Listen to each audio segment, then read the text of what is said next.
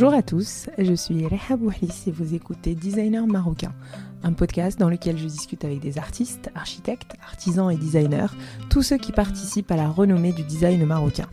Avec mes invités, on parle de leur parcours, de leurs sources d'inspiration, de leurs projets, tout en décryptant ensemble la situation du design au Maroc. L'objectif, apporter une dose d'inspiration et de motivation pour les idées et projets créatifs marocains. Pensez à vous abonner sur SoundCloud ou Apple Podcast pour ne pas louper un épisode et n'hésitez pas à me suivre sur Instagram où je suis le plus active, designer marocain au pluriel. Mon invité du jour est Fedwa Azhari, la créatrice de la marque Musk Studio. Designer graphique dans une agence le jour et artiste la nuit, elle mélange les langues, détourne les objets du quotidien, joue avec les mots pour nous faire découvrir son univers sous forme de cartes, affiches, carnets et tote bag. Fedwa nous livre tout le parcours qu'elle a mené pas à pas et qu'elle continue à poursuivre pour vivre de sa passion incarnée par Musk Studio. Et ce qui m'a davantage touché chez mon invité, c'est sa capacité à faire une réelle introspection sur sa vie pendant l'épisode tout en me racontant ses doutes, ses échecs et ses réussites. J'espère que sa réflexion lors du podcast finira par la guider vers le chemin désiré. Je vous laisse écouter l'épisode pour en apprendre plus sur la marque et sur sa créatrice. Très bonne écoute à tous. Bonjour Fedwa, merci d'avoir accepté l'invitation sur Designer Marocain. Euh, je te remercie de m'avoir invité. Je suis très contente de participer à ton podcast. Je commence toujours par une petite question. Quel métier tu rêvais de faire quand tu étais enfant? Quand j'étais petite, je voulais être astronaute pendant assez longtemps. D'accord. J'étais vraiment, vraiment passionnée. J'avais un petit télescope et tout. Et ça a duré jusqu'à ce que mon prof de maths en quatrième, je crois, me dise que ça allait pas le faire. J'avais des notes moyennes en maths, pas les notes qu'il fallait pour, euh, pour devenir astronaute. D'accord, je vois. Euh, il a brisé mon rêve. Ah, le fameux prof qui brise nos rêves. Et je crois que quand j'avais, quand j'avais 7 ou 8 ans, euh, je lisais le, le magazine, enfin, il y avait le journal de Mickey. Je sais pas si tu connais. Oui, oui, oui. Il y avait plein d'expériences dans, dans, dans ce journal j'ai découvert plein de trucs en fait à travers ce journal et, et j'avais, je, leur avais même écrit et je leur avais demandé comment on pouvait faire pour être inventeur. Donc je sais que j'ai une phase avant où je voulais être inventeuse. Et ils m'ont dit que ben ça n'existait pas vraiment et qu'il fallait être ingénieur ou designer d'objets. D'accord. Donc euh, ils m'ont un peu, c'était hyper quand genre ils m'ont envoyé une carte et tout. Ah bien. Ouais j'ai eu une réponse tardivement, mais ah bah sympa. Et euh, j'ai vu que tu étais, euh, j'ai vu sur pas mal de tes interviews que tu es issu d'une famille d'artisans, donc de Melmine. Pourquoi, en fait, ne pas avoir perpétué plus dans ce savoir-faire familial? En fait, du côté de la famille de ma mère, euh, mon grand-père et mes oncles, ils sont, ils sont artisans Melmine dans la sculpture sur bois et, et la peinture sur bois traditionnelle. Alors, en fait, pendant assez longtemps, euh, j'ai baigné un peu dans ça en grandissant. Et à un moment donné, j'ai demandé à ma mère si, si, je pouvais apprendre. Mhm. juste, euh, juste par, euh, par curiosité, pas, pas pour en faire un métier à l'époque. Et en fait, elle m'avait dit que, que à la coopérative, ben, ben, il n'y avait pas de filles. En fait, les filles, elles n'allaient pas, elle n'allait pas à, la coopérative. En fait, c'était considéré comme un milieu d'hommes. D'accord. Et donc, euh, voilà, je trouvais ça injuste à l'époque. Mais bon, comme je faisais, enfin, je faisais mes études, euh, je considérais pas ça comme une voie vraiment possible à l'époque. Mais, mais, mais j'étais un peu frustrée de ne pas pouvoir euh, juste apprendre pour, pour le plaisir, apprendre à... Oui, d'être intégré dans les ateliers, d'apprendre un peu euh, comme en fait un loisir, comme, comme si tu allais faire un cours de danse ou d'art plastique, voilà. et faire une, un petit cours euh, d'atelier euh, familial, mais au final, justement, ça rentre dans ce côté où l'artisanat a souvent été, surtout avec les métiers, euh, plutôt un métier d'homme en fait, en dehors de, de, de, la tapisserie qui a été très. Je crois que maintenant, maintenant ça a changé, surtout depuis qu'il y a, je pense qu'il y a l'Académie des arts traditionnels et je sais qu'il y a beaucoup de filles c'est vrai. qui, qui sont dans cette école, donc ça c'est super. Mais, mais du coup, à l'époque, euh, voilà, c'est un peu frustrant. Surtout que, en fait, je savais que, par exemple, mon grand-père, il avait travaillé, mon grand-père, je ne l'ai pas connu. D'accord. Euh, mais euh, je, je sais qu'il a travaillé sur pas mal de, de, de projets. euh, Par exemple, c'est lui qui a conçu la coupole du mausolée Mohamed V. D'accord, ok.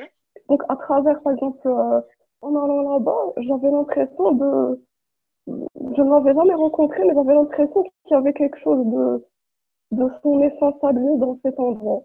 C'est toujours euh, très touchant pour moi d'aller au euh. C'est un lien en fait euh, euh, qui existe euh, entre le- lui et toi, même si tu l'as pas connu, grâce en fait à ce qu'il a laissé derrière lui. C'est ça. Et, et je trouve ça hyper intéressant, ce, le fait de laisser quelque chose. Je crois que c'est quelque chose qui me. Enfin, c'est un, c'est un peu un fil euh, conducteur. Euh, le fait de laisser une trace, même si on n'est plus là, et, que ça se perpétue. Enfin, je trouve ça c'est quelque chose qui me parle euh, énormément. Est-ce que dans la famille, il y a eu des hommes qui ont continué dans, ce, dans cette trajectoire ou là, il n'y a plus personne dans la famille qui, euh, qui fait, on va dire, du, du, du manuel, de l'artisanat? Après lui, donc il y a eu mes oncles euh, qui ont, qui ont aussi travaillé sur euh, des projets de grande envergure, par exemple la mosquée Hassan II. D'accord Et par contre, au niveau de ma génération, ben, il n'y a personne. Ah d'accord. Donc en fait, il y a, il y a une coupure entre, euh, euh, on va dire, cette génération de tes oncles et cette nouvelle génération qui n'a pas du tout, euh, du coup, suivi cette voie-là. En fait, tout le savoir-faire de familial euh, va se perdre les nouvelles générations, t'oriente vers autre chose que ces métiers de, de main, en fait. C'est dommage, oui. C'est ça. Moi, moi, je trouve ça hyper dommage.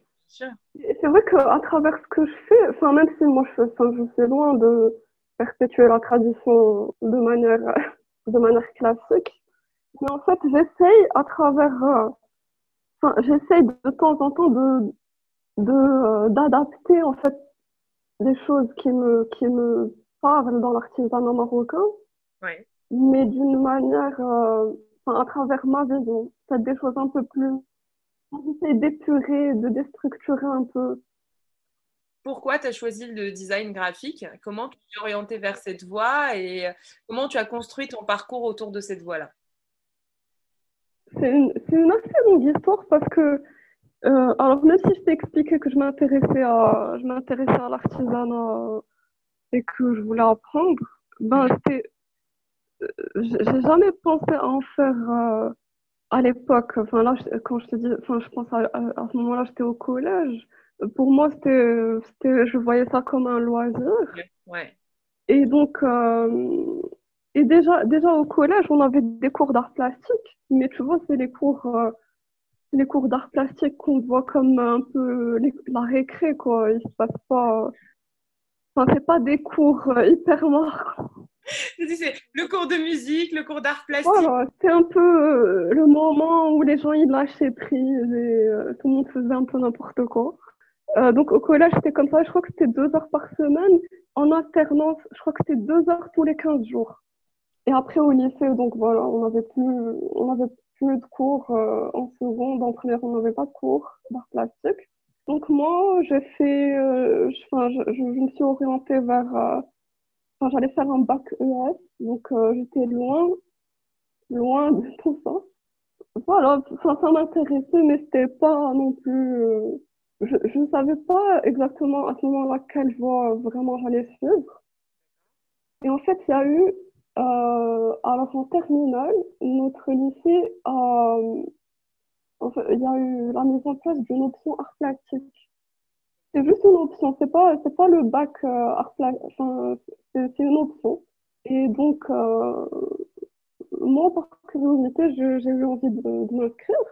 Après, en fait, je me disais, c'est que deux heures par semaine, c'est pas, c'est pas non plus, enfin, même si c'était l'année du bac et qu'on avait beaucoup de boulot, ben, je me suis dit que ça allait, ça allait, enfin, j'étais vraiment curieuse. Je me disais, je, je vais apprendre des choses. Mais, et cette prof, elle a été vraiment incroyable. Genre, c'est, tu vois, le genre de prof qui te, qui te marque. Oui, c'est ça. Qui, qui- qui peut vraiment changer ta vie, quoi.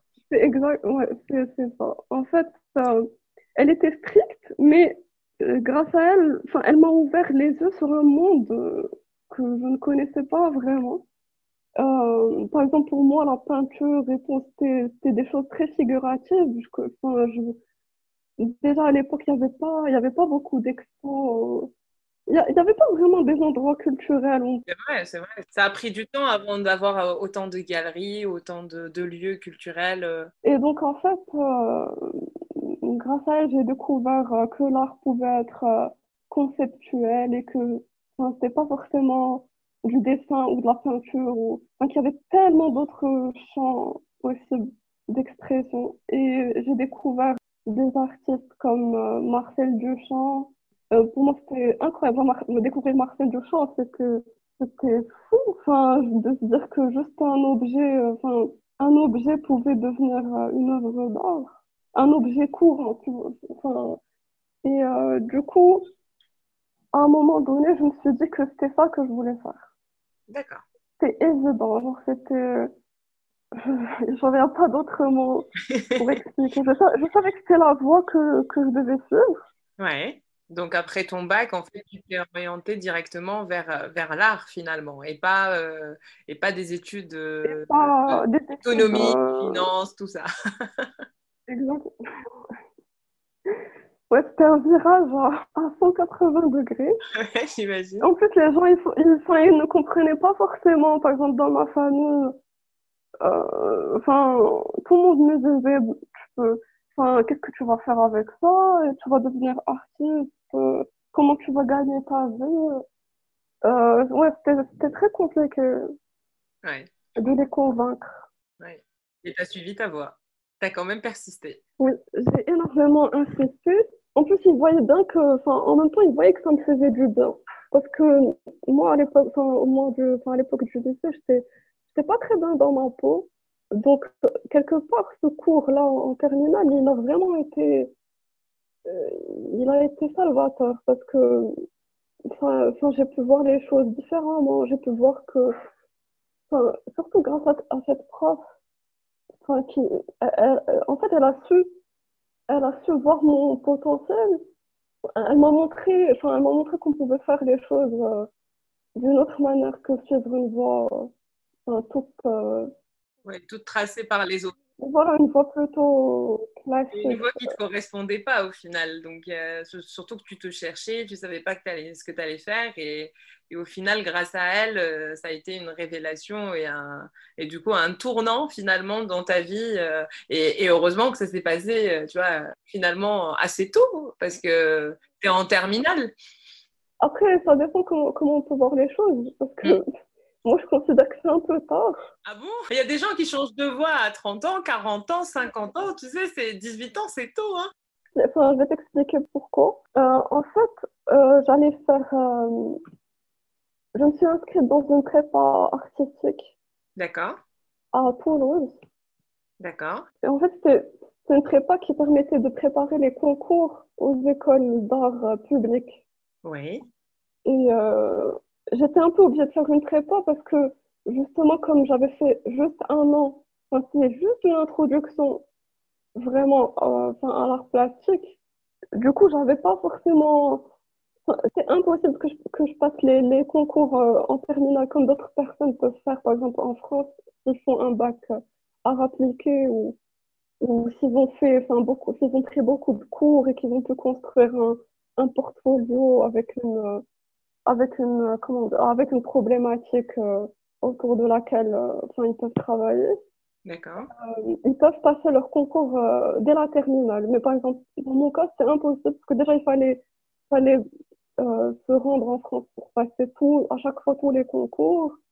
Et déjà, j'en savais rien de tout. Enfin, à l'époque, je savais pas qu'il y avait, qu'il y avait, comment ça se passait exactement. Donc, donc, ce qui me paraissait le plus simple, de, même si j'allais perdre un an, que cette année de prépa ne comptait pas, mais que ça allait me permettre euh, d'être sur place et, d'accéder à des.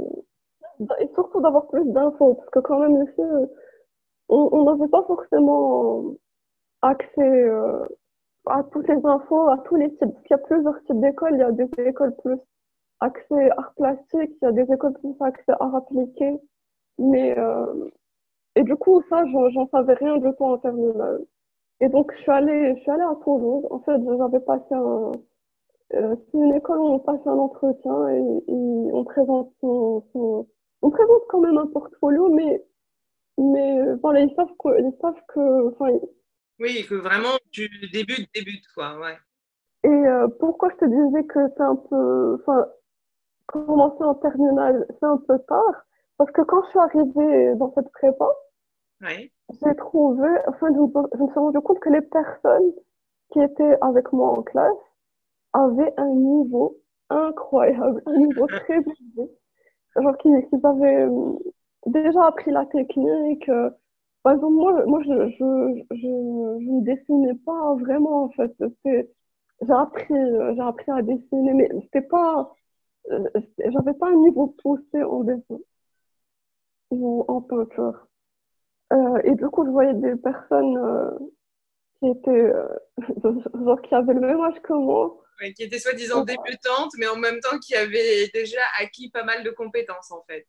C'est ça. Et en même temps, c'est vrai que, par exemple, en France, il y a beaucoup de choses qui, enfin, ils ont accès à beaucoup plus de choses que nous. Par exemple, moi, si je voulais faire, si je voulais prendre des cours de dessin, ça, ça, ça, allait être très cher.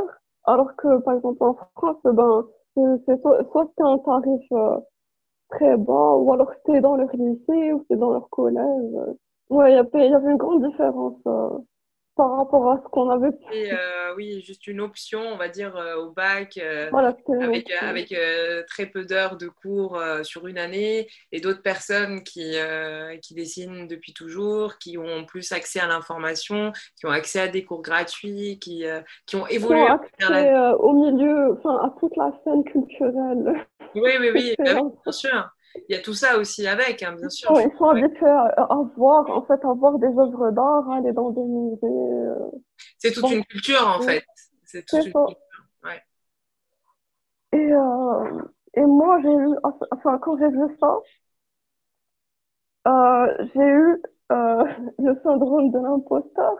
En fait, je me disais que j'allais jamais y arriver, enfin, face à des, enfin, je me disais si toutes les personnes qui vont passer les concours ce niveau-là, ben, genre, c'était déjà mort pour moi.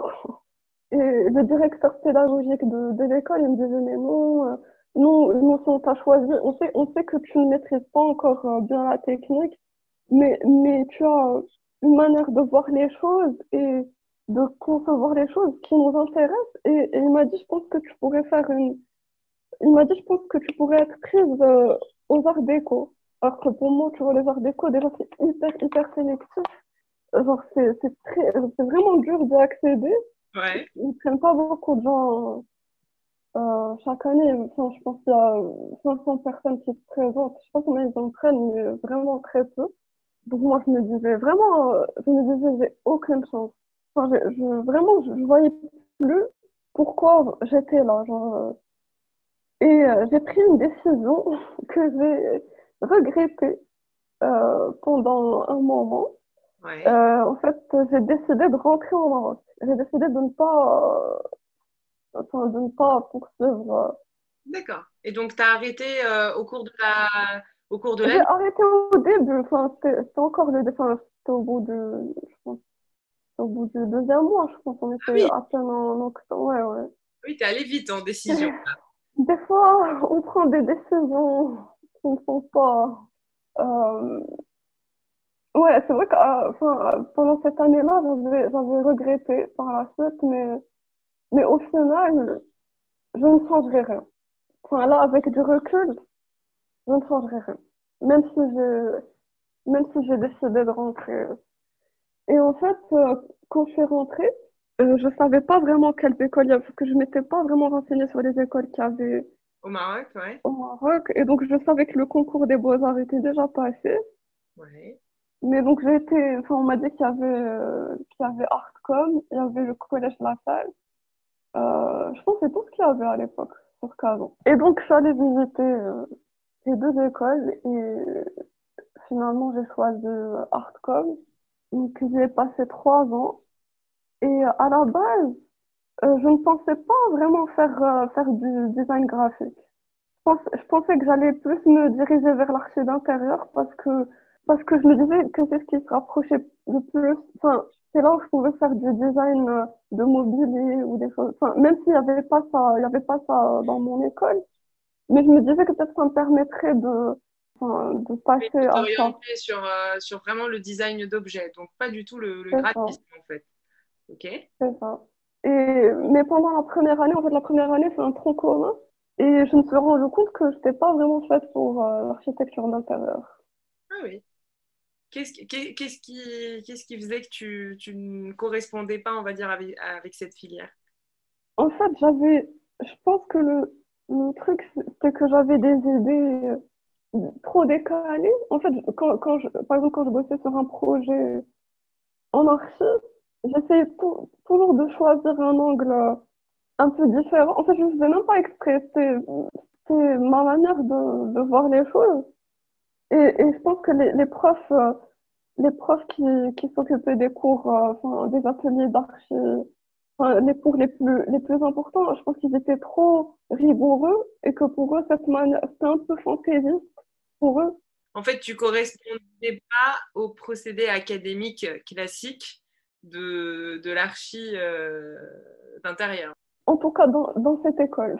Euh, par exemple, je me souviens, une fois, il, y avait, il fallait faire, euh, par exemple, il y avait un projet de, il fallait faire des, en fait, il fallait faire des espèces de tentes, en, tout cas des habitations qui pouvaient être démontées et transportées. Et, et moi, j'avais choisi de faire, faire un, une, une, sorte de campement sur la Lune. D'accord. je, je, sais que ce prof-là, il avait été ouvert, euh, il avait aimé l'idée. Et je pense que j'avais une bonne note, mais j'avais un autre prof qui faisait une matière à peu près similaire. Il était assez âgé, c'était un architecte.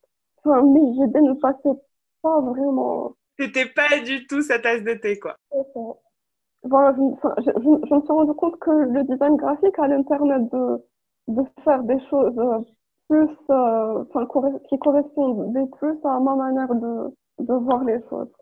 En fait, je pense que dans toutes les écoles de design, on, on, on, on vous prépare assez tôt au monde du travail. D'accord. Enfin, c'est une bonne chose. Mais, mais en fait, comme moi, j'avais à la base un, comment dire, une, une attirance plus vers, euh, vers les arts plastique euh, dans le sens où j'aimais bien interroger les choses et créer une émotion, enfin, remettre en question certaines choses. Et en fait, ça, ça j'avais l'impression que ça pouvait pas se faire. Euh, en fait, l'école, je, je, je vais pas, enfin, je peux pas reprocher ça parce que c'est juste, c'est juste euh, vraiment moi en fait, toi, ta personnalité, ta façon de percevoir déjà l'art et même le fait d'avoir euh, euh, choisi finalement cette, cette, discipline en plein milieu de voix alors que tu étais en écho faisait que tu avais une vision à toi, enfin une vision vraiment très personnelle de, de ces métiers-là. Et du coup, tu arrives normal dans une école qui oriente vers le métier, enfin tout simplement, vraiment, c'est se, se, préparer au, au, monde du travail. Et du coup, tu avais l'impression que oui, tu, tu, tu rentrais déjà dans une case alors que tu n'avais même pas eu le temps de, de réfléchir vraiment à comment après, tu faire. Après, après, je comprends que ce soit, enfin, je comprends que ce soit, par exemple, rassurant, même pour les parents des, des élèves qui s'inscrivent, de, de voir tout de suite qu'il y a un projet professionnel derrière et que, que, les, enfin, que leurs enfants ils vont être intégrés dans le monde du travail facilement. Euh, mais j'ai accepté, je me suis adaptée, en fait, je me suis adaptée, c'est ça le mot, À, à, cette manière de faire. Ah, par contre, je vais pas parler d'un truc. Euh, quand j'étais en deuxième année, quand j'étais en deuxième année, j'ai fait euh, un an de d'histoire de l'art à distance, en fait, en candidat libre. C'est pas pour, euh, pour avoir le, le diplôme enfin, Le quoi que c'est possible. Enfin, si, on, on, va à chaque session passer les examens, c'est possible. Euh, c'est la fac de, de Lille 3. Ils font de l'histoire de l'art à distance. Et euh, donc, je m'étais inscrite. et je recevais les cours. Euh, c'était très intéressant. Après, je pense que pour, pour vraiment suivre cette voie, surtout en parallèle à d'autres études, et en étant loin, enfin, en, étant au Maroc, en, fait, le truc, c'est que enfin, moi, j'avais pas l'habitude de, des études à l'université, où on est, enfin, on n'est pas vraiment encadré, et il faut aller compléter tous les cours euh, par, euh, par des, enfin, des lectures euh, qui sont qui sont recommandées et tout. Et par exemple, ici, j'avais pas du tout accès à ces livres. Et tout ça. Donc, j'avais, j'avais pas vraiment, enfin, à part les cours, j'avais pas accès à, à tout ce qui allait compléter le cours. Donc, c'était un peu dommage. C'est pour ça que peut-être, que je recommanderais pas forcément de, de faire ça vraiment, genre, euh, sérieusement à distance parce qu'on manque de ressources, en fait. Mais c'était, j'ai appris, j'ai appris plein de choses. Euh, mais c'était vraiment intéressant. Par rapport à ces réflexions pendant ton parcours, euh, on va dire, éducatif et à la sortie de tout ça, tu te définis plus comme artiste ou designer? Ou les deux? À ce moment-là, euh, comme, plus comme designer. D'accord. Moi, j'ai mis très très longtemps à me, pour me donner cette, pour m'accorder cette casquette. Je pense que c'est vraiment récent. Et justement, alors, c'est quoi un designer pour toi? Parce que le design inclut tellement de disciplines et euh, que final, euh, il se retrouve euh, place. C'est un mot qu'on voit partout, qui, colle un peu partout, et, c'est pour ça que, j'aime bien avoir en fait la définition propre à chacun. de, de, ce que c'est le design et surtout, tu vois, par exemple, par rapport à ta spécialité, qu'est-ce qu'être un designer graphique? Pour moi, le design, il est là pour apporter des solutions à des problématiques. Par exemple, en design graphique, ben, on va on va essayer de, de résoudre des problèmes de communication visuellement. Par exemple, pour euh, que ce soit pour euh, que ce soit au niveau de la signalétique. Euh, des fois, en fait, les gens ils pensent pas forcément à tout ce que le design graphique apporte au quotidien. En fait, c'est tout. Ça va être par exemple tout ce qui est signalétique dans dans des dans des lieux, dans des enfin, que ce soit dans la rue pour indiquer des endroits. Enfin, imagine si on vivait dans une ville où il n'y aurait pas de panneaux avec. Euh, c'est sûr, la pagaille. Déjà, quand il y a des panneaux, c'est la pagaille, alors je te dis pas sans. Et en fait, les gens, quand, quand, quand, je leur dis ça, ils sont étonnés parce qu'ils ne se rendent pas compte à quel point c'est vraiment présent dans leur quotidien. parce qu'en général, quand on pense design graphique, on pense plus à la pub et tout. Alors que c'est tellement vaste, euh, il y a tellement de choses. Ça, ça, ça, peut servir à vendre un, un produit, à, à, inciter les gens à aller dans des événements ou alors à avoir un comportement social. Par exemple, tout ce qui est, tout ce qui est fait maintenant autour de, de, du coronavirus, toutes les campagnes pour inciter les gens à, à porter le masque, à prendre leur distance, ben, tout ça, ça rentre dans la communication visuelle. Tout à fait. Aujourd'hui, tu travailles en agence. Pourquoi tu n'as pas fait le choix du freelance? Au début, il fallait que, enfin, il fallait que, il fallait que j'ai l'expérience. Je pense que je, enfin, n'aurais pas pu me lancer tout de suite en freelance euh, après l'école. Je pense, je pense quand même qu'il est important de passer par, euh, par une agence ou, ou autre, pour, pour avoir une expérience. Euh, je pense que c'est important, même si c'est dur, parce que moi, je crois que les deux premières années que j'avais passées euh, euh, à l'agence, elles étaient vraiment dures, parce qu'il faut, il faut apprendre, enfin, ce qu'on apprend à l'école, c'est pas forcément ce qui, ce qui va être euh, adapté tout de suite à, à, au travail demandé en agence. C'est assez différent. Donc, il faut, il faut s'adapter, il faut, faut bosser énormément. Alors, comme je t'expliquais, au début, c'est dur, donc j'avais besoin de, d'un espace pour m'exprimer en dehors de ce que je faisais, du travail que je pouvais faire en agence. Et donc, en, je crois au bout d'un an, moi je crois qu'en 2011, j'avais créer un blog. À l'époque, c'était la grande mode des blogs.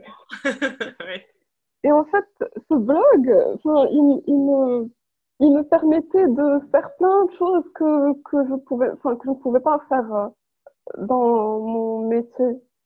C'est un moyen d'expression et ça me, ça me nourrissait. Enfin, je, euh, et en fait, c'est pas juste, euh, c'est pas juste forcément euh, des, des, je postais pas que des choses liées à, à l'art ou, enfin, enfin, ça pouvait être des textes. Euh, euh, il y avait aussi un peu de mode, il y avait, il y avait plein, plein de choses. En fait, tout ce qui, ouais, c'est tous tes centres d'intérêt où tu sentais, voilà, où tu étais plus épanoui de t'exprimer à ta manière sans, sans, être dans un cadre euh, professionnel euh, comme on l'entend, quoi. C'est ça. Ouais. quand j'ai découvert le monde des blogs, c'était incroyable. En fait, j'avais découvert plein de, de blogs euh, américains de, de design genre c'était vraiment c'était fou j'avais l'impression euh, qu'il y avait des gens enfin de découvrir des gens qui faisaient des choses que je ne pensais même pas possible en fait tu as intégré une sorte de communauté quoi c'est c'est la, la, création de la communauté de l'époque. Avant Instagram. Euh, en fait, au début, j'observais, mais un jour, je me suis dit, bon, je vais, voilà, je vais passer à l'action, je vais en créer un. Ouais. Peu importe. Euh, voilà, je faisais ça quand j'avais le temps. Et et en fait, ce blog-là, au bout d'un moment, euh, en fait, j'assistais à des, à des événements culturels, par exemple des, des, des expos. Euh. D'accord. Mais au début, c'était vraiment très, très timide. Genre, euh, je pouvais faire un article euh, vraiment de temps en temps. Et en fait, il y a eu en 2000, de, fin 2012-2013, il y avait un, un webzine culturel qui s'appelait Artistique. Et en fait, euh, il cherchait des rédacteurs. D'accord. Et j'ai envoyé ma, ma candidature et euh, ils m'ont pris. Enfin, c'était juste. Euh, enfin, c'était complètement bénévole, quoi. On gagnait, oui. gagnait pas d'argent à travers ça, mais mais il, enfin, il m'envoyait des fois dans des. Par exemple, j'ai assisté à la Fashion Week euh, en 2012. Oh, ouais, c'était en 2012. Oui, en fait, tu rentrais dans le milieu euh, vraiment physiquement, finalement, parce que tu as aidé à tout ça à travers euh, le blog, tu as ouvert les portes de, du milieu culturel euh, et artistique, parce que ça te permettait d'y assister, d'aller sur place et de découvrir tout ça en vrai, en fait. Ouais, et en plus, j'aimais bien écrire, donc euh, je, je, je m'étais dit que j'allais faire euh, un petit portfolio d'articles euh, culturels. Genre, je crois que j'ai, je, sais combien j'en avais écrit, mais, mais je crois que, je sais pas, ça devait être une dizaine. Genre, il y avait de tout, il y avait du cinéma, il y avait, il y avait du théâtre, de la mode. vraiment, c'était assez varié. Donc, euh, et j'avais aussi découvert à ce moment-là le musée euh, Abdelrahman Tlaoui. Oui. Et, euh, et à l'époque, en fait, ils, ils faisaient des expos. Je crois que maintenant, ils en font plus. Comment Je crois que ça fait quelques années qu'ils n'en font plus vraiment. Et il y avait quoi d'autre? Et, j'ai découvert aussi, euh, en fait, il y avait un endroit qui s'appelait le Studio Hero, qui n'existe plus, euh, malheureusement. En fait, c'était un endroit où, où, à chaque fois, ils mettaient en avant des designers. D'accord. Euh, en fait, dans plein de, de, que ce soit dans la mode, même design culinaire. Et donc moi, j'allais, euh, enfin, je, j'allais couvrir, enfin, quand il y avait des, des événements comme ça, je, je faisais un article. Et, et c'était vraiment cool, vraiment, c'était, enfin, des endroits comme ça, c'est dommage. Ouais, ils ont disparu, en fait, euh, ouais. Et cette aventure, on va dire, de blogueuse euh, sur le terrain, ça a duré combien de temps? Alors, je pense que ça a duré jusqu'à... En, vrai, ça a duré jusqu'à 2015, mais, mais à la dernière année, je postais pas grand-chose, en vérité. Je pense que c'était plus 2014, je dirais. Et pourquoi tu t'es arrêtée en 2014 je, En fait, ça s'est fait, je pense, assez naturellement. je en fait, euh, déjà, par rapport au boulot, ça devenait un peu. Des fois, c'était un peu compliqué. Et en même temps, je pense que j'avais. En fait, là, avec du recul, je viens d'y penser là tout de suite. Je me dis, en fait, à ce moment-là, je me, j'étais plus euh, comme une. Je dirais une. Enfin, j'observais ce qui se passait, mais j'osais pas forcément faire. Donc, j'observais, j'allais j'allais à plein d'expos, même, même quand, quand je, enfin, même en 2014, j'avais un ami avec qui je faisais plein de vernissages. Même si je publiais pas forcément, enfin, je publiais pas tous les vernissages que, que j'avais fait et tout, mais on en faisait beaucoup. Et je pense que, je pense que, euh, je, je, je n'osais pas vraiment, euh, enfin, je, en fait, je savais que j'étais capable de faire certaines des choses que je voyais, mais je ne me donnais pas vraiment la légitimité. Donc là, en fait, j'étais, j'observais, je, je, je couvrais ces événements-là, mais, mais les personnes que j'avais face à moi ne se rendaient pas forcément compte que j'avais le potentiel de faire euh, ce qu'ils faisaient. Et en fait, sur mon blog, euh, donc je postais, à part les, les, les articles un peu culturels, ouais. Euh, je, postais, je postais des fois des, des petites créations visuelles que. Personnelles, du coup. Que, que, voilà, personnelles. Des choses qui me faisaient un peu rigoler. D'accord. Et, et, en fait, alors, le, euh, enfin, je t'ai parlé tout à l'heure du studio Ewok. Ils ont fermé, je pense, en 2000, 2014. Je pense, ouais, je, pense que c'était en 2014. Et, et, et j'avais plus revu euh, Valérie. Mais elle me suivait, je pense qu'elle enfin, elle me suivait toujours sur, euh, sur le blog. Et un jour, en deux, enfin, je pense que c'était un an plus tard, elle me contacte. Elle me dit, écoute, euh, euh, je suis en train de bosser sur une mission pour, pour un concept store qui va ouvrir à Marrakech. D'accord. Dans un hôtel. Et, et est-ce que ça t'intéresserait de d'exposer ce que, que, que, ce que tu fais euh, sur le blog, ouais. Et moi, je me disais, oh, oh, je sais pas, euh, comment je vais faire? Parce que à ce stade-là, c'était des, c'est des visuels sur, euh, sur un ordi, quoi. C'était pas... Oui, oui, j'imagine. Parce que tu, tu voilà, tu t'exprimais librement sans spécialement penser à exposer ou à commercialiser ton travail, en fait. Pas du tout. L'opportunité est arrivée à toi comme ça, à travers euh, euh, quelqu'un que tu as croisé dans ta vie grâce au blog. Euh, j'imagine que c'est comme ça que Musk Studio est, lancé, en fait. Alors, oui. en fait, c'est ce qui m'a créé le déclic, ce que je vais te raconter la suite. Ça ne s'est pas exactement passé comme prévu. donc, j'ai envoyé, j'ai envoyé les, mais euh, j'ai fait un petit dossier, euh, une petite présentation et j'ai envoyé à, à Valérie et qui a envoyé à son tour euh, au concept store. Et donc, ils ont aimé. Ils, ils m'ont demandé de, leur envoyer des, des, enfin, des, des, affiches imprimées, des, cartes postales imprimées et tout. Donc, je suis allée chercher un imprimeur. Je, vraiment, je, découvrais, enfin, je, je, je, travaille avec des imprimeurs dans le cadre de mon boulot, mais, mais euh, là, c'était différent parce qu'il fallait, il fallait que je j'imprime mes propres, euh, mes propres visuels. Donc, il fallait chercher le bon imprimeur. Donc, euh, j'en ai trouvé un au début. Donc, c'est plein de découvertes comme ça. Et, et en fait, voilà, j'ai eu mes petits prototypes et je les ai envoyés par la poste, sauf que deux semaines plus tard, la poste me contacte et ils me disent, mais en fait, on n'a pas trouvé cet endroit. Et donc là, euh, ils me disent, on va te retourner, euh, on va te retourner ton, ton envoi, parce qu'on ne trouve pas. Ouais. Et j'essaie de contacter euh, le concept, enfin, la personne qui, qui s'occupait, parce qu'il n'y avait rien, en fait, à l'époque, c'était un chantier, c'était le carré Eden. Il était encore un chantier. D'accord, ok. Et, et euh, donc la personne qui s'occupait du marketing euh, euh pour ce projet-là, euh, j'ai essayé de la contacter, elle répondait pas. Euh, bref, c'est compliqué. Du coup, j'ai un peu, j'ai un peu, je, me suis dit bon, je laisse tomber.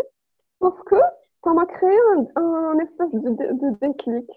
donc je me suis dit, ben, si ça n'aura plus, c'est que ça peut plaire à d'autres. Je ne sais pas pour quelles raisons ils n'ont pas pu concevoir le, le, les prototypes, mais je, je, me disais, à la limite, c'est pas grave, que à la base, ça leur a plu.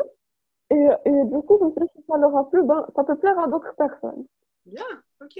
Donc finalement, ça s'est pas du tout concrétisé avec eux, mais ça, a, ça, ça, ça, a été le déclic qui, qui a fait que tu t'es lancé vraiment euh, dans la conception de tes, euh, de tes propres euh, visuels. Mais alors, se lancer, il faut pas imaginer, quand, quand tu dis se lancer, parce que c'est vraiment petit à petit, quoi. C'est pas. Oui. C'est pas. c'est vraiment un, un, procédé. Donc là, là notamment, tu t'es alors, on va dire par rapport au, lancement de, de Musk Studio, c'est-à-dire le fait de penser à un nom, à, une marque, à un logo, ça, ça s'est fait quand exactement? Alors, le nom, euh, en fait, mon blog, à la base, euh, mon blog, le tout premier que j'avais créé, enfin, j'avais un peu, mon blog, il s'appelait Coral and à la base. Parce qu'à un moment donné, je, ne sais plus en quel, je crois que c'était en 2014 en 2013, je, je, me souviens plus exactement. Non, 2014, je me suis dit que j'allais en fait scinder mon blog en deux. Donc j'ai transféré tout ce que j'avais sur Corona 2000 euh, qui était euh, axé culture, création, tout ça. Mm Et euh, sur, euh, enfin, je l'ai renommé en, en Miss D'accord, ok. Et en fait, quand j'ai voulu créer mon, ma marque, bah, je me suis dit, je ne vais pas garder Musculi, je vais changer euh, comme pour euh, différencier du blog. Et, et j'ai choisi Musc Studio. Enfin, ça a découlé du nom du blog, en fait. Mais à ce moment-là, je, je crois que je me rendais pas vraiment compte. Je faisais les choses Ouais, tu ne sentais pas que tu étais en train de créer euh, vraiment une entité, un, un, nom, une marque et, te lancer dans le, en, fait, finalement dans le commerce? ça s'est fait à faire à mesure, quoi. En fait, entre le moment où Valérie m'avait contacté pour envoyer mes, mes, mes créations, ouais, oui. en, je crois que c'était en mai. Ouais. C'était en mai 2015. D'accord. Et euh, donc le temps que qu'ils répondent, le temps que j'envoie les, les enfin, que j'envoie les prototypes et pour ça qu'on me les rende, euh, ça a pris, euh, je pense, deux mois. Après, donc en septembre, en septembre, je, je, c'est là où je, je m'étais dit, voilà, si ça leur a plu, ben, ça plaira à d'autres personnes. Et, et en fait, étrangement, il y a une personne qui m'a contactée alors qu'elle savait pas du tout ce que j'étais en train de... Elle, elle, je ne connaissais absolument pas cette personne. Et, et, en plus, elle, elle, savait pas vraiment dans quelle démarche j'étais à ce moment-là. Ouais. Et mes questionnements. Et en fait, cette personne m'a proposé euh, de participer à une exposante d'un événement qu'elle qu'elle organisait. D'accord, ok. Et, et c'était enfin, un événement où ils, invitaient, ils, ils, ont fait plusieurs éditions et ils invitaient à chaque fois des artistes, des designers, des musiciens pour faire des talks. Et autour de ça, il y avait un, un petit espace exposant. Ok.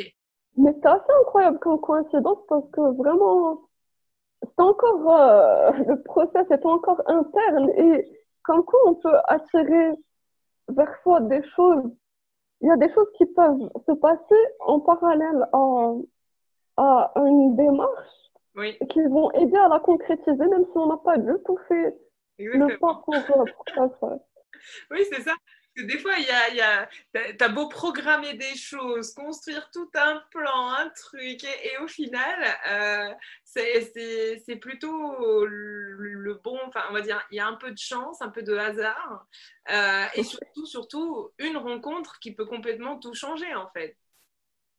Oui, c'est exactement ça. Et du coup, en fait, donc j'ai euh, j'avais mes, mes prototypes, enfin j'avais mes, mes imprimés tout, j'avais les cartes, donc j'ai emballé tout ça, j'ai fait, genre, il fallait que ce soit bien présenté, euh, j'ai imprimé, enfin je, je, crois qu'à ce moment-là, je ne pensais même pas à la, enfin comment j'allais vraiment commercialiser pour moi, les affiches, je me suis dit, ben, je vais les vendre sans, sans cadre. Et donc, j'avais un seul modèle avec, avec un cadre. Que, en plus, ça, ça devait faire assez rapidement. Je devais tout préparer assez rapidement pour l'événement. Et donc, euh, voilà, j'ai fait ce que j'ai pu. J'y suis allée, j'étais hyper stressée. Et euh, donc, j'ai exposé, euh, enfin, j'avais une table, donc j'ai un peu disposé tout ce que j'avais. Et en plus, j'y connaissais rien, donc j'ai mis des prix complètement, enfin, complètement absurdes. Genre, vraiment, c'était des, des prix très très bas, genre c'est anormalement bas. euh, et euh, donc voilà, j'avais un peu disposé euh, pour ça et les gens ils passaient, ils regardaient, je voyais que ça allait, enfin, ils enfin, que, moi surtout, surtout au début, mes collections, elles, elles étaient, enfin, il y avait beaucoup d'humour et de, et de jeux de mots. Et donc les gens, ils s'arrêtaient, ils rigolaient, euh, ils me posaient des questions pour que je leur explique des choses. Et, euh, et voilà, c'était, enfin, cette première rencontre avec avec euh, les gens, euh, c'est vraiment, c'est vraiment, c'est vraiment cool. Vraiment, c'est bien de voir en direct les réactions. Tu voyais que tu créais des émotions en fait à travers, euh, avec à travers tes créations. Et, et, et ce jour-là, il y avait à côté de moi, il avait son, enfin, son stand, entre guillemets, il y avait Moed Aboulhano. Alors, Mouad, donc euh, lui, il était déjà bien, euh, il avait déjà, enfin, il était déjà dans le milieu depuis, oui, oui, oui. depuis un moment. Et donc, pour moi, c'était, ouais, c'était, genre de me retrouver. je me suis retrouvée à côté de lui. Incroyable. et, et, et j'oublierai jamais un truc qu'il m'a dit ce jour-là. Euh, il m'a dit, tu sais, il m'a dit, si, si tu ne vends qu'un seul, enfin, qu'un seul produit, ben, ça veut dire que les gens, même si tu n'en vends qu'un seul, oui. ça veut dire que tu dois continuer. Parce que j'avais un peu, j'avais raconté que, enfin, j'avais expliqué que c'était que le, enfin, que je commençais à peine, je savais rien. Et euh, en fait, il m'a, il m'a encouragé. Il, il m'a dit que je devais persévérer. Après, j'ai vendu quelques cartes ce jour-là. J'ai vendu quelques cartes postales. J'ai vendu moi, pour moi, c'était incroyable. Enfin, le fait d'en vendre, euh, enfin, de, que des personnes veuillent en acheter, ben, c'était complètement fou. Je crois que j'avais vendu une ou deux affiches, mais c'était surtout les cartes postales qui, qui avaient le plus euh, fonctionné. Et donc, cette phrase de Moed, elle m'a, elle m'avait beaucoup marqué. Euh, enfin, je, m'en souviens jusqu'à maintenant. Donc, euh, après cet événement, j'ai eu envie de continuer. Même si c'était vraiment, vraiment un petit événement, quoi. C'était pas. Mais ça m'a donné envie de, ben, d'essayer de faire quelque chose. Je crois qu'un mois après, euh, je, parce que je, voyais un peu les concept stores qu'il y avait. Euh, je regardais un peu en ligne euh, ce qu'il y avait au Maroc et tout. Et j'avais un peu l'idée que ben, c'était surtout les étrangers qui étaient exposés dans ces endroits-là et que ça avait l'air difficile d'accès. Euh, et, et, du coup, je, je, me suis dit, bon, t'as rien à perdre. Euh, j'ai emmené mon, j'avais emmené un, un modèle avec un cadre. Ouais. Et, et les autres euh, sont, sont, les cadres. Et je suis allée à la galerie de Léman. À l'époque, enfin, ça n'existe plus. C'est dommage parce que c'est un endroit très sympa. Euh, genre, c'est un appartement art déco, euh, pas loin de la gare. Pas loin de Casaport.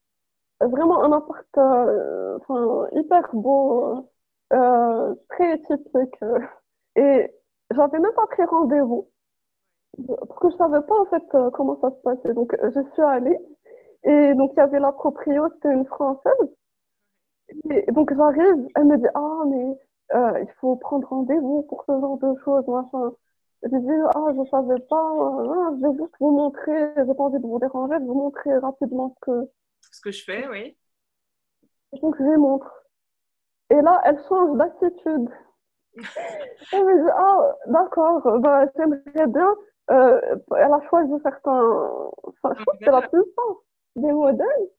Elle m'a dit, euh, est-ce que tu pourrais me les préparer pour, euh, pour novembre, en fait, elle a vu, il fallait qu'elle ait du stock pour Noël. Elle m'a dit, euh, par contre, il faut que tu, il faut que tu me donnes, euh, il faut, il faut que tu, que tu puisses me faire une facture, il faut que tu puisses machin. Donc, il, a fallu. Donc, je découvrais tout ça vraiment en même temps. Genre, euh, il fallait que je vois comment j'allais. Il fallait déjà que je trouve un encadreur euh, pour me faire euh, la quantité qu'elle m'avait demandé. il fallait que je trouve un imprimeur parce que le premier, je n'étais pas hyper satisfaite. donc voilà, c'était tout ça. En plus, il fallait que, il fallait que, que je, je crée officiellement ma marque. Et donc voilà, c'est comme ça que Enfin, maintenant, Musk Studio existe officiellement depuis euh, fin novembre 2015. D'accord. On va dire que hein, le lancement administratif de Musk Studio, c'est fin novembre 2015. Mais après, après, ça a pris, enfin, pour, me, pour commencer à me faire connaître, ça a pris du temps. Je pense que c'est en 2000, je pense que c'est un an plus tard que que vraiment, on a commencé à me à m'inviter à des événements et à des expos. Si on en vient à tes, justement à tes collections, donc tu t'exprimes en mélangeant les langues, puisqu'il y a de l'arabe, il y a de l'anglais, du français parfois, tu détournes des objets, tu joues avec les mots. Est-ce que tu peux nous expliquer un peu ton univers? Comment tu, euh, comment tu abordes en fait les thématiques euh, dans tes collections? Alors, en cinq ans, en fait, en cinq ans, euh, ça a beaucoup évolué. Euh, je, je, je, sais qu'au début, j'étais plus sur, euh, sur euh, des choses un peu drôles, avec des jeux de, enfin, avec des jeux de mots. Euh, je, je, saurais pas, enfin, je, je, je, crois que je, je ne choisissais pas vraiment au début une thématique particulière, mais c'était plus des choses qui me, qui te venaient à l'esprit. Qui m'inspirer et, et voilà, je construisais un peu autour. Euh, donc, euh, c'est pour ça qu'il y a des choses, enfin, il y a des collections qui, qui peuvent être très différentes. Euh, il y a, il y a des choses plus colorées avec, avec les jeux de mots, avec, avec du collage. et il y a des choses beaucoup plus épurées. par exemple, la collection que j'avais fait autour de, du village.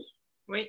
Et comment j'adore le, enfin, le design scandinave, surtout à l'époque euh, où j'avais commencé, ben, je voulais essayer de mixer un peu euh, notre, euh, enfin, tout ce qui est un peu traditionnel, les, enfin, les, les motifs euh, traditionnels, et leur donner un cachet un peu, un peu minimaliste. D'accord. Et aujourd'hui, tu continues en fait à on va dire, est-ce que tu juste tu suis ton instinct et tu crées ou euh, tu, tu, essayes de déterminer, on va dire, une thématique avant d'aborder une collection Alors aujourd'hui, ça dépend aussi. Par exemple, ça, ça peut dépendre même euh, d'un événement auquel je vais participer. D'accord. Euh, par exemple, je pense en 2018, j'avais fait une collection autour de Casa. D'accord. Et, et c'était parce que c'était une thématique qui m'avait été demandée. Et donc, j'ai construit autour de ça. Après, en général, c'est pas vraiment comme ça. Euh. Je, je ne fonctionne pas souvent en choisissant une thématique à l'avance. Que des fois, ça peut être plus une contrainte. Après, ça dépend. Vraiment, ça dépend des moments. C'est très aléatoire. Euh. Ça dépend dans, dans quel état d'esprit je suis. Et euh, d'ailleurs, comment tu, enfin, comment tu crées? Quelles sont tes étapes de création? Tu commences par, euh, par quoi exactement? Parce que je sais que tu, tu, es plutôt dans un procédé plutôt digital. Est-ce qu'il y a une partie manuelle dans ces étapes de création? Alors oui, généralement. Des fois, en fait, des fois, je peux partir même à partir du. Enfin, je peux, je peux, je peux élaborer quelque chose autour d'une phrase. Par exemple, euh, je ne sais pas si tu vois mes, mes affiches, par exemple, oui, oui, je la vois très bien. Ben là, en fait, ça avait commencé autour d'une phrase euh, que je, je, sais que dans la chanson de Onkel Tom, c'est Fokara. Oui. Et il y a même des personnes qui ont cru que je m'étais, je m'étais trompée sans faire exprès. En fait, c'était voulu d'ajouter Shidda sur, euh, sur oui. euh, le cache. Oui. Et du coup, par exemple, cette affiche-là, enfin, ça, c'est toujours un peu marrant de voir les réactions des gens. Et euh, donc voilà, comme je t'ai dit, des fois ça part, ça part euh, à partir d'une phrase. Des fois, euh, par exemple, dans cette même collection, par exemple, j'ai fait un travail photographique avant de passer à l'orgue. par exemple, enfin, j'ai essayé de faire des petites mises en scène avec du sucre.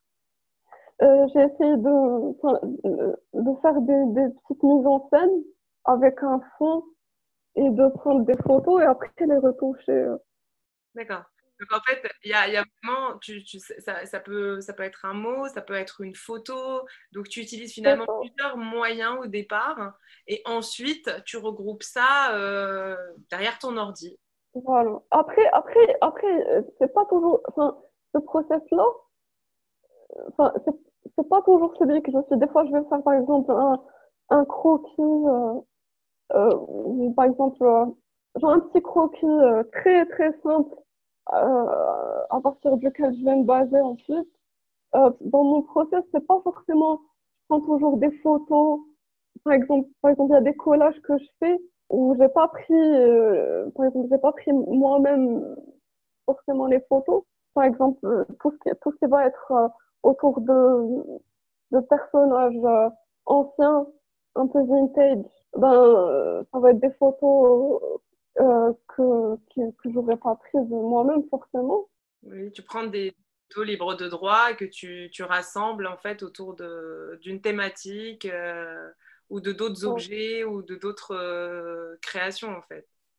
C'est ça. Et, et parfois, il m'arrive même de puiser dans, dans l'album de ma mère. Ah, bien. jeune. Donc euh, après, elle est, elle est pas forcément hyper. Euh, c'est pas quelque chose que je veux faire euh, pour vous. Parce qu'elle elle me dit Ah, mais les gens, ils vont me reconnaître. oui, donc en fait, même si finalement, même si on va dire ton, ta, ta, profession est très digitalisée, à travers Musk Studio, tu utilises d'autres moyens euh, pour t'exprimer en fait au final. La photo, le, le collage, euh, les croquis. Euh, est-ce que tu dessines d'ailleurs? J'ai vu que tu as fait une peinture acrylique qui est passée un peu inaperçue sur ton compte Facebook. j'ai pas, pas osé en fait la, j'ai pas osé la mettre en, en avant. Ouais. Je sais, je, je, je, sais pas pourquoi. Mais, mais en fait, moi, le dessin, je, ne suis pas une pro du dessin. Et, ça, c'est important de dire que les gens, ils croient que pour faire ce genre de, de métier-là, il faut, faut être hyper doué en dessin pour commencer, alors que, alors que non. Alors, du coup, c'est quoi, les, c'est, quoi les qualités d'un graphiste? Comment tu peux exercer ce métier? En fait, moi, je, je me considère. Enfin, je sais pas comment expliquer. Par exemple, dans le cadre de Musk Studio, je me définirais plus.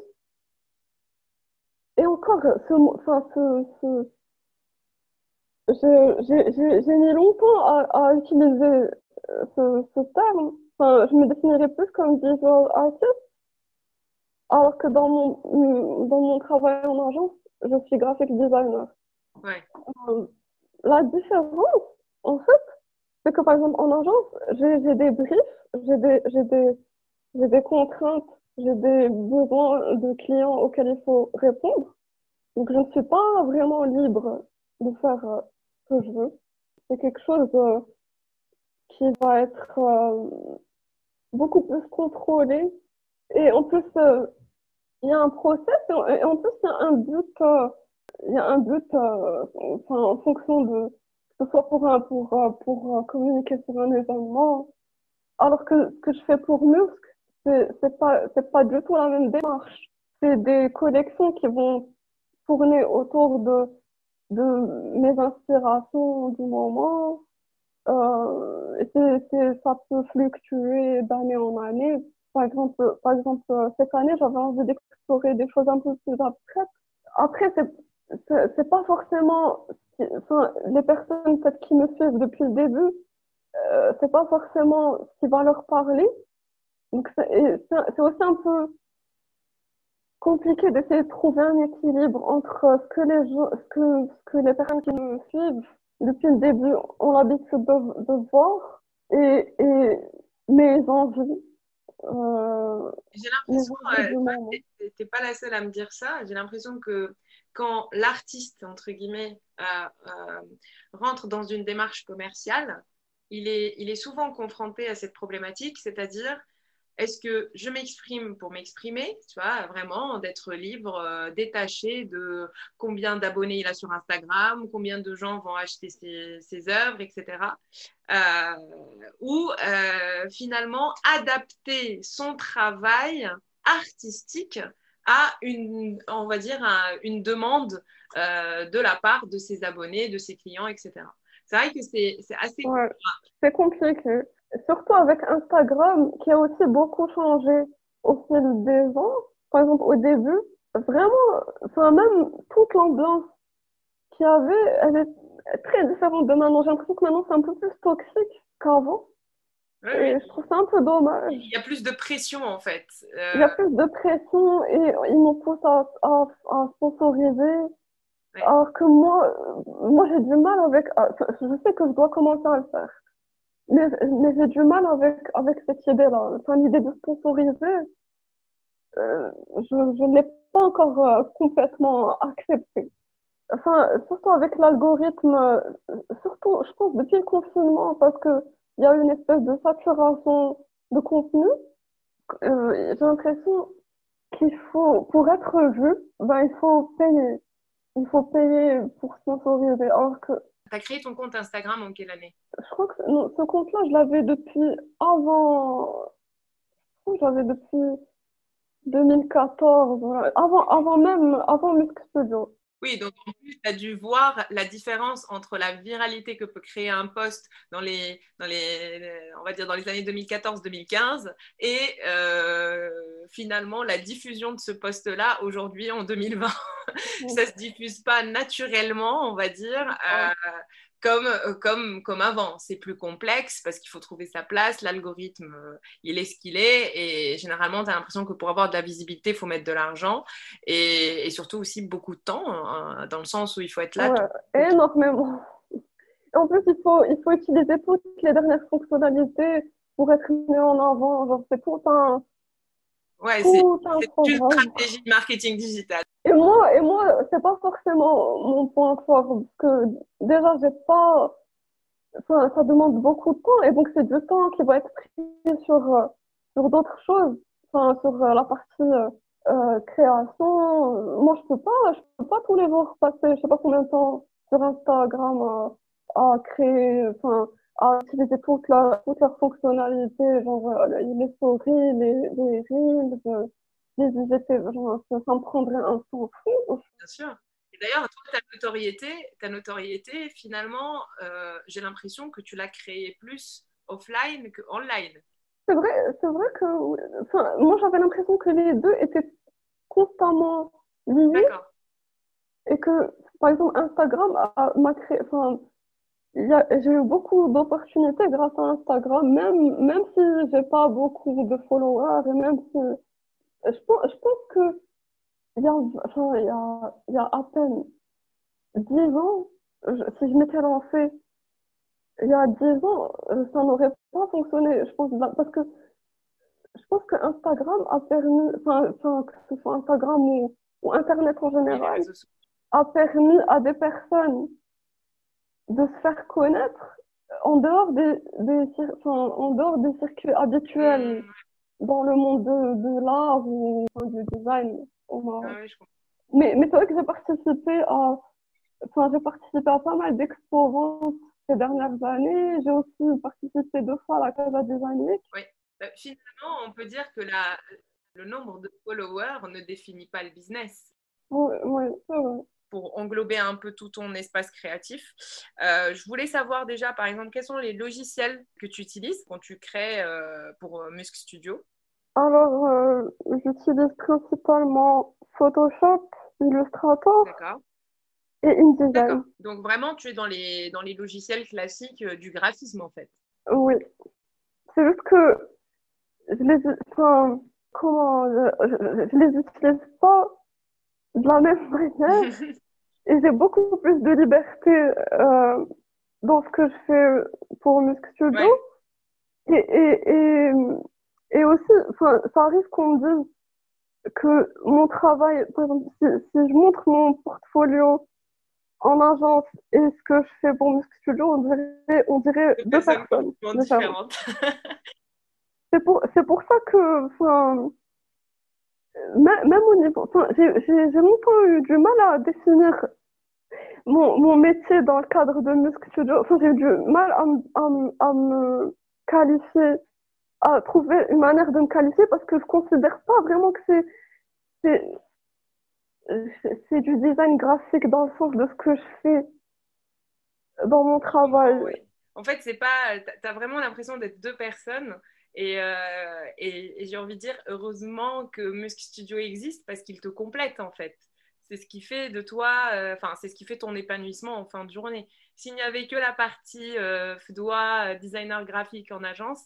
Ah ouais, mais ça, ça aurait pas été possible. même, enfin, je, l'ai fait. C'est vrai que même avant Muscle Studio, je l'ai fait à travers le blog. Enfin, j'ai toujours eu besoin d'avoir quelque chose à côté, en parallèle pour. Euh, et, et, ça, je pense que peu importe l'endroit, enfin, peu importe l'agence dans laquelle j'aurais été, enfin, je... D'ailleurs, j'ai longtemps refusé des, des propositions de, de postes dans, dans, dans des agences euh, plus axées publicité. Euh, parce que tout simplement, je, je savais que j'avais pas envie de sacrifier ma vie. Euh, genre, en, général, dans les agences pub, en général, c'est des horaires hyper, hyper, enfin, assez tardifs. C'est, c'est le, enfin, bosser le week-end et beaucoup, enfin, un rythme beaucoup plus soutenu que, que là où je suis. Et du coup, pour moi, c'était, je pouvais pas, j'avais l'impression que j'allais sacrifier ma vie pour des, pour des clients, enfin, pour vendre des choses. oui, il fallait maintenir un équilibre avec, euh, avec Music Studio. Et j'ai vu que, du coup, en fait, souvent, en fait, tu déclines, euh, on va dire, tes créations, surtout sur, euh, du coup, sous forme de tableaux, de posters. Est-ce que tu envisages de décliner ça sur d'autres supports?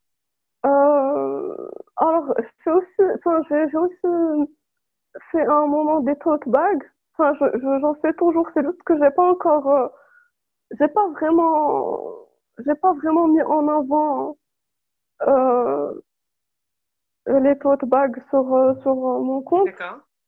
Quand j'ai fait deux posts ou trois, je sais plus. mais oui, j'aimerais bien, j'aimerais bien toucher à d'autres à d'autres supports. par exemple, là, là je, je suis sur deux collabs, mais je peux pas encore en parler, mais, mais tu verras, tu verras euh, début 2021. euh, mais sinon, j'aimerais bien, enfin, il y a, y, a, y a, des supports qui m'intéressent, mais je sais pas encore forcément euh, comment je vais comment je vais faire pour le pour ouais, comment tu vas t'adapter au support en fait comment tu peux t'exprimer sous ces supports là et euh, du coup, est-ce que j'aimerais bien connaître aussi ton, ton, rapport à la couleur euh, dans tes créations. Est-ce que tu es, as, vraiment, est-ce que tu es attiré par, une, par des couleurs plus spécifiques que d'autres? Ou c'est euh, Clairement. C'est vrai? Je crois que. En fait, déjà, en fait, ton packaging, tout ça, ça tourne autour des mêmes couleurs. en fait, il y a, y, a, y, a y a, une couleur qui revient. Ouais. Euh, assez souvent, je crois que c'est un rose, euh, c'est un rose pastel. et en fait, une fois, et, et, tu sais, même mes vêtements, enfin, je porte beaucoup cette couleur. Et, et, une fois, j'étais avec un ami que je venais de rencontrer euh, à ce moment-là. Il, il, il, me dit, mais en fait, euh, je portais une écharpe rose de, la même couleur que j'utilise. Euh, il, il, me dit, mais, mais c'est drôle, tu portes, euh, tu portes euh, les couleurs que tu utilises. Les couleurs de ta marque que tu euh, utilises. sinon, il y a, y, a, donc, y a des couleurs un peu pastel, il y a du bleu, par exemple, il y a le bleu de, du logo. Oui, oui, tout à fait. Qui, est assez. qui est un peu soutenu. Mais en général, c'est des couleurs un peu pastel. Il y a, il y a aussi du noir. Il y a, il y a pas mal de noir. Enfin, ça dépend des collections. Tu intègres aussi du noir, euh, dans, on va dire, dans ces, dans ces, couleurs un peu pastel. Et euh, est-ce que tu, tu, as des matières En fait, c'est vrai que t'es pas. On va dire que c'est, euh, tes créations sont plus digitales finalement. Et ensuite, il y a des impressions derrière. Mais est-ce qu'il y a des matières qui t'attirent en fait? Et, notamment qui pourraient être de futurs supports euh, pour tes créations J'aime bien, par exemple, euh, mais il y a des choses que j'aime bien, mais je sais que je ne vais pas les.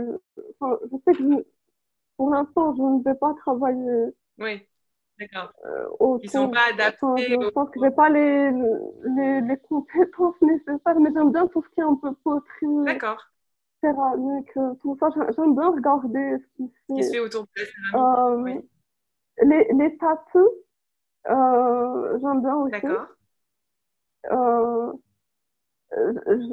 j'aimerais bien, j'aimerais bien peut-être tenter un jour quelque chose d'abstrait sur, sur des tatous. D'accord, ok. Mais je ne sais pas, enfin, je ne sais pas comment. Et euh, du coup, quelles sont tes sources d'inspiration? Donc, euh, je sais qu'il y a pas mal de la vie quotidienne marocaine déjà, avec, euh, par rapport à tes créations. les mots, les objets. Après, en fait, par rapport à la vie au quotidien, ce qui n'est pas évident, c'est d'arriver à avoir un regard neuf sur des choses qu'on a, enfin, sur des choses vraiment qui nous paraissent banales à force de, de les vivre tous les jours. Donc, euh, donc euh, en fait, c'est ça, je trouve, le plus, c'est ça le plus, enfin, le plus, enfin, c'est ça le défi, le challenge pour, pour moi, c'est d'arriver à, à, à voir des choses, à trouver, enfin, même des, des choses un peu, même si c'est quelque chose que j'aurais vu euh, tous les jours à la même heure, ben, il se peut qu'il y ait un jour où je sais pas, il y, a, y, aura une lumière différente ou un truc qui va me, qui va attirer mon attention, il y aura quelque chose d'un peu poétique. Je sais pas, un instant. Ça peut être, ça peut être, enfin, des phrases que je vais, enfin, ça peut être euh, des conversations. Vraiment, ça peut être plein de choses. Et euh, euh est-ce qu'il y a une personne qui t'inspire ou un mentor dans ta vie? Je crois que j'ai pas vraiment une seule personne qui m'inspire. Et j'ai pas, j'ai pas vraiment de mentor, malheureusement, j'aurais donné, mais, mais j'en ai pas.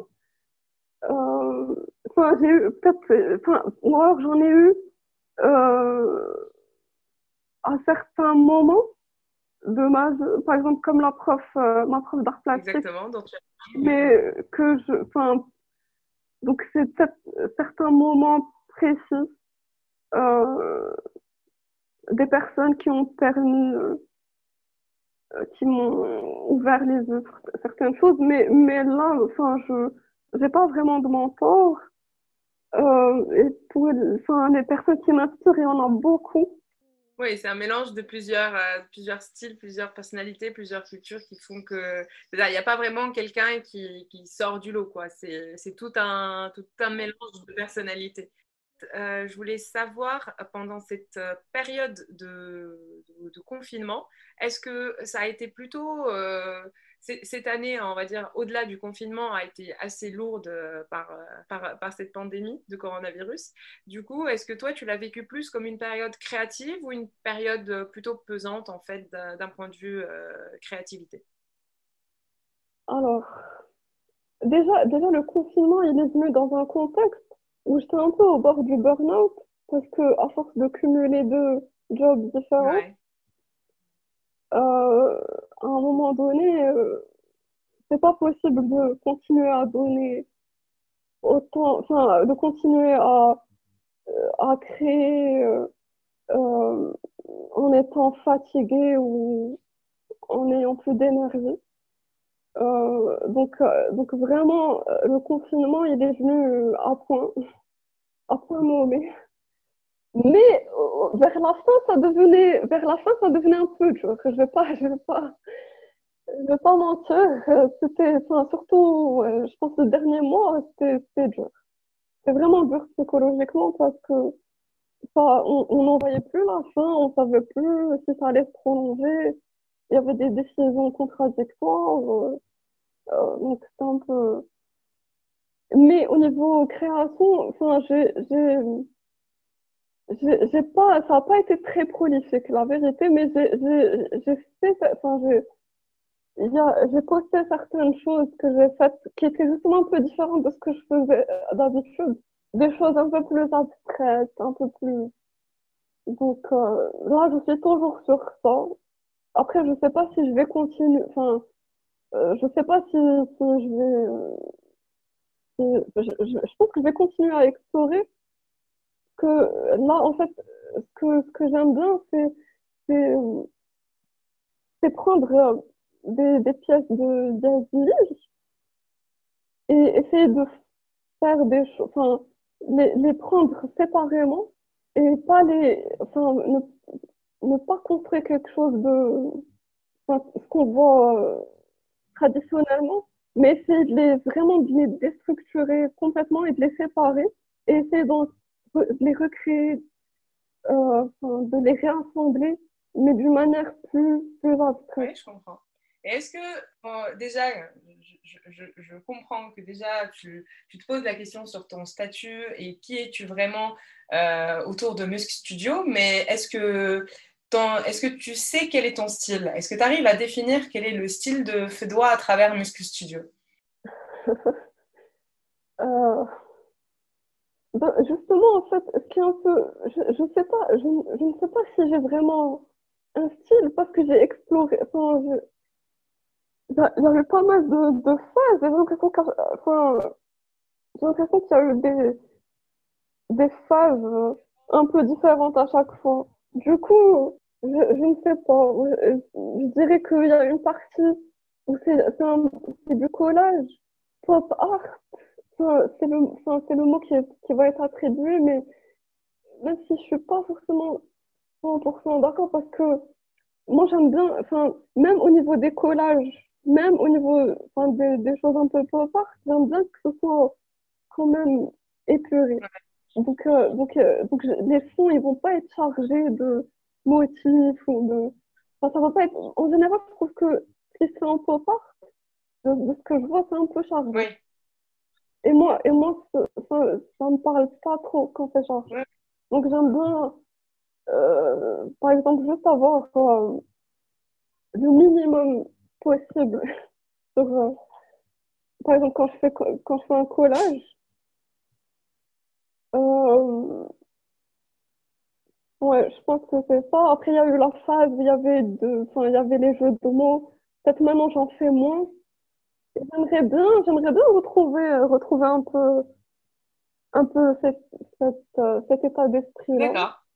Et, et, en fait, j'ai l'impression que, que c'est, que ça m'échappe un peu. En fait, quand je fais, j'ai l'impression que, par exemple, euh, pendant une certaine phase, ben, je vais pouvoir sortir certaines choses et que peut-être un an ou deux ans plus tard, je ne saurais pas refaire. C'est pas que je ne saurais pas refaire. Mais ça ne représente plus, en fait. Oui, je comprends. je comprends. Donc, euh, donc j'essaie de suivre un peu. Oui, en fait, tu suis vraiment ton, ton mood. Euh, et euh, c'est un peu comme ce qu'on disait tout à l'heure par rapport à tes collections. C'est pas quelque chose que tu as prédéfini en avance, en mode voilà, je vais faire telle collection, donc je vais créer autour de telle thématique. tu n'es pas du tout dans cette démarche-là. Et, et, du coup, je pense aussi, ça me rappelle aussi ce que tu disais par rapport à l'architecture d'intérieur, c'est que ta façon, en fait, même de créer ne correspond pas à un process particulier. Et même ce qui te plaît finalement à travers Musk Studio, c'est que tu ne rentres pas dans des, dans des cases ou des process. Euh, tu fais selon toi, selon tes envies, selon ce que tu as envie de faire, ce que tu imagines, ce qui t'inspire sur le moment. Et, euh, et en soi, euh, je, je, pense que c'est ce qui fait aussi, j'ai envie de dire, ton, ça peut être aussi ta forme de style artistique, ta façon d'être en fait. Par contre, je vais, je vais, je vais parler rapidement euh, d'un truc auquel je viens de penser. En fait, euh, maintenant, la question que je me pose, c'est comme je sais qu'à long terme, c'est pas possible de concilier deux, deux boulot. Enfin, que, même si Music Studio, je considère pas vraiment comme un, comme un boulot au sens classique. Mais, mais, mais je, je sais qu'à un moment donné, peut-être il faudra faire un choix, que c'est juste pas possible de, de continuer comme ça. Enfin, je m'en suis bien rendu compte cette année, euh, je l'ai bien compris, je sais que, je sais que, enfin, on paye le prix physiquement. Et du coup, la question que je me pose, c'est si, si j'ai envie de vivre de mes studio, est-ce que je vais devoir, euh, euh, je vais devoir euh, euh avoir un process plus, plus on va pas se mentir, avoir un process, ça facilite les, ça facilite, ça facilite les choses. Oui, oui. Est-ce que je vais devoir euh, penser plus au côté business? En fait, c'est ça le challenge. Si j'ai envie d'en vivre uniquement, c'est comment je vais réussir à concilier le côté euh, créatif spontané avec l'aspect business. En fait, c'est ça. et j'imagine que, bah oui, je pense que c'est la partie la plus complexe en fait pour un, pour un artiste euh, d'être dans cette démarche-là. C'est qu'à un moment donné, on, euh, on a envie d'y vivre euh, parce que ça nous épanouit. Mais en même temps, le fait d'y vivre, donc on rentre dans une démarche commerciale, financière, etc. Et est-ce que ça n'entache pas cette partie euh, épanouissante parce que ça devient des contraintes, il faut vendre, donc pour vendre, des fois, c'est ce que tu disais même par rapport à Instagram, c'est que c'est pour moi, je, retrouve un peu le lien là-dedans, c'est que pour plaire à une communauté déjà existante, euh, est-ce que je continue à poster la même chose ou je laisse aller mon, mon esprit artistique et, et je, je, diffuse tout ce qui me passe par la tête? Donc c'est un peu, c'est vrai, c'est une question ouverte et c'est assez, c'est assez, euh, c'est assez complexe et tu le découvriras malheureusement, enfin malheureusement ou heureusement, euh, tu ne pourras répondre à cette question qu'en étant vraiment euh, à 100% sur Muscle Studio. Et D'ailleurs, en parlant de commercial, où peut-on acheter tes, œuvres? Alors, on peut les acheter dans des concept stores comme avant, il y avait un, endroit physique, c'est la fabrique, et maintenant, il y a, ils ont un site, Pop My Souk. Euh, il y a aussi euh, la librairie Les Insolites à Tanger. Oui. Euh, il y a aussi un autre site qui s'appelle The Nopo. Mm-hmm. Et euh, un concept store à Paris qui s'appelle Mademoiselle à Marrakech. D'accord. Et euh, sinon, il y a mon. Enfin, je. Pour l'instant, j'ai pas, j'ai pas un site. J'ai, j'ai une boutique Etsy. J'ai un site Etsy, mais c'est quelque chose qui est. Enfin, c'est une plateforme.